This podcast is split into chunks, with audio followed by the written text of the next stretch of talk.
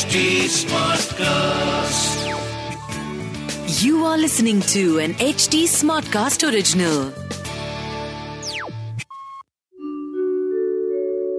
आप सुन रहे हैं विवेकानंद की वाणी सुनिए स्वामी विवेकानंद के अनमोल विचार और जानिए जीवन को एक नए दृष्टिकोण से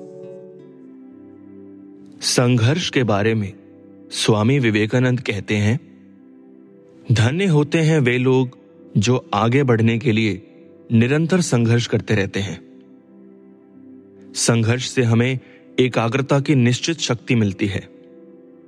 कुछ चीज़ों के प्रति मन के लगाव की शक्ति।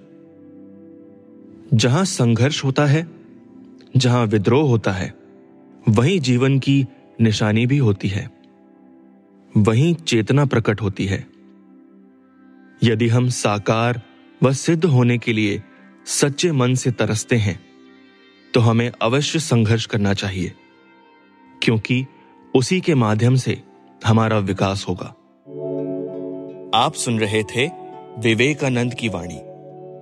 इस पॉडकास्ट पर अपडेट्स के लिए और अपने सुझाव देने के लिए फॉलो करें ट्विटर फेसबुक इंस्टाग्राम यूट्यूब और लिंक्डइन पर। हमारा हैंडल है एट एच ऐसे और पॉडकास्ट सुनने के लिए लॉग ऑन करें W W W dot H T Smartcast dot com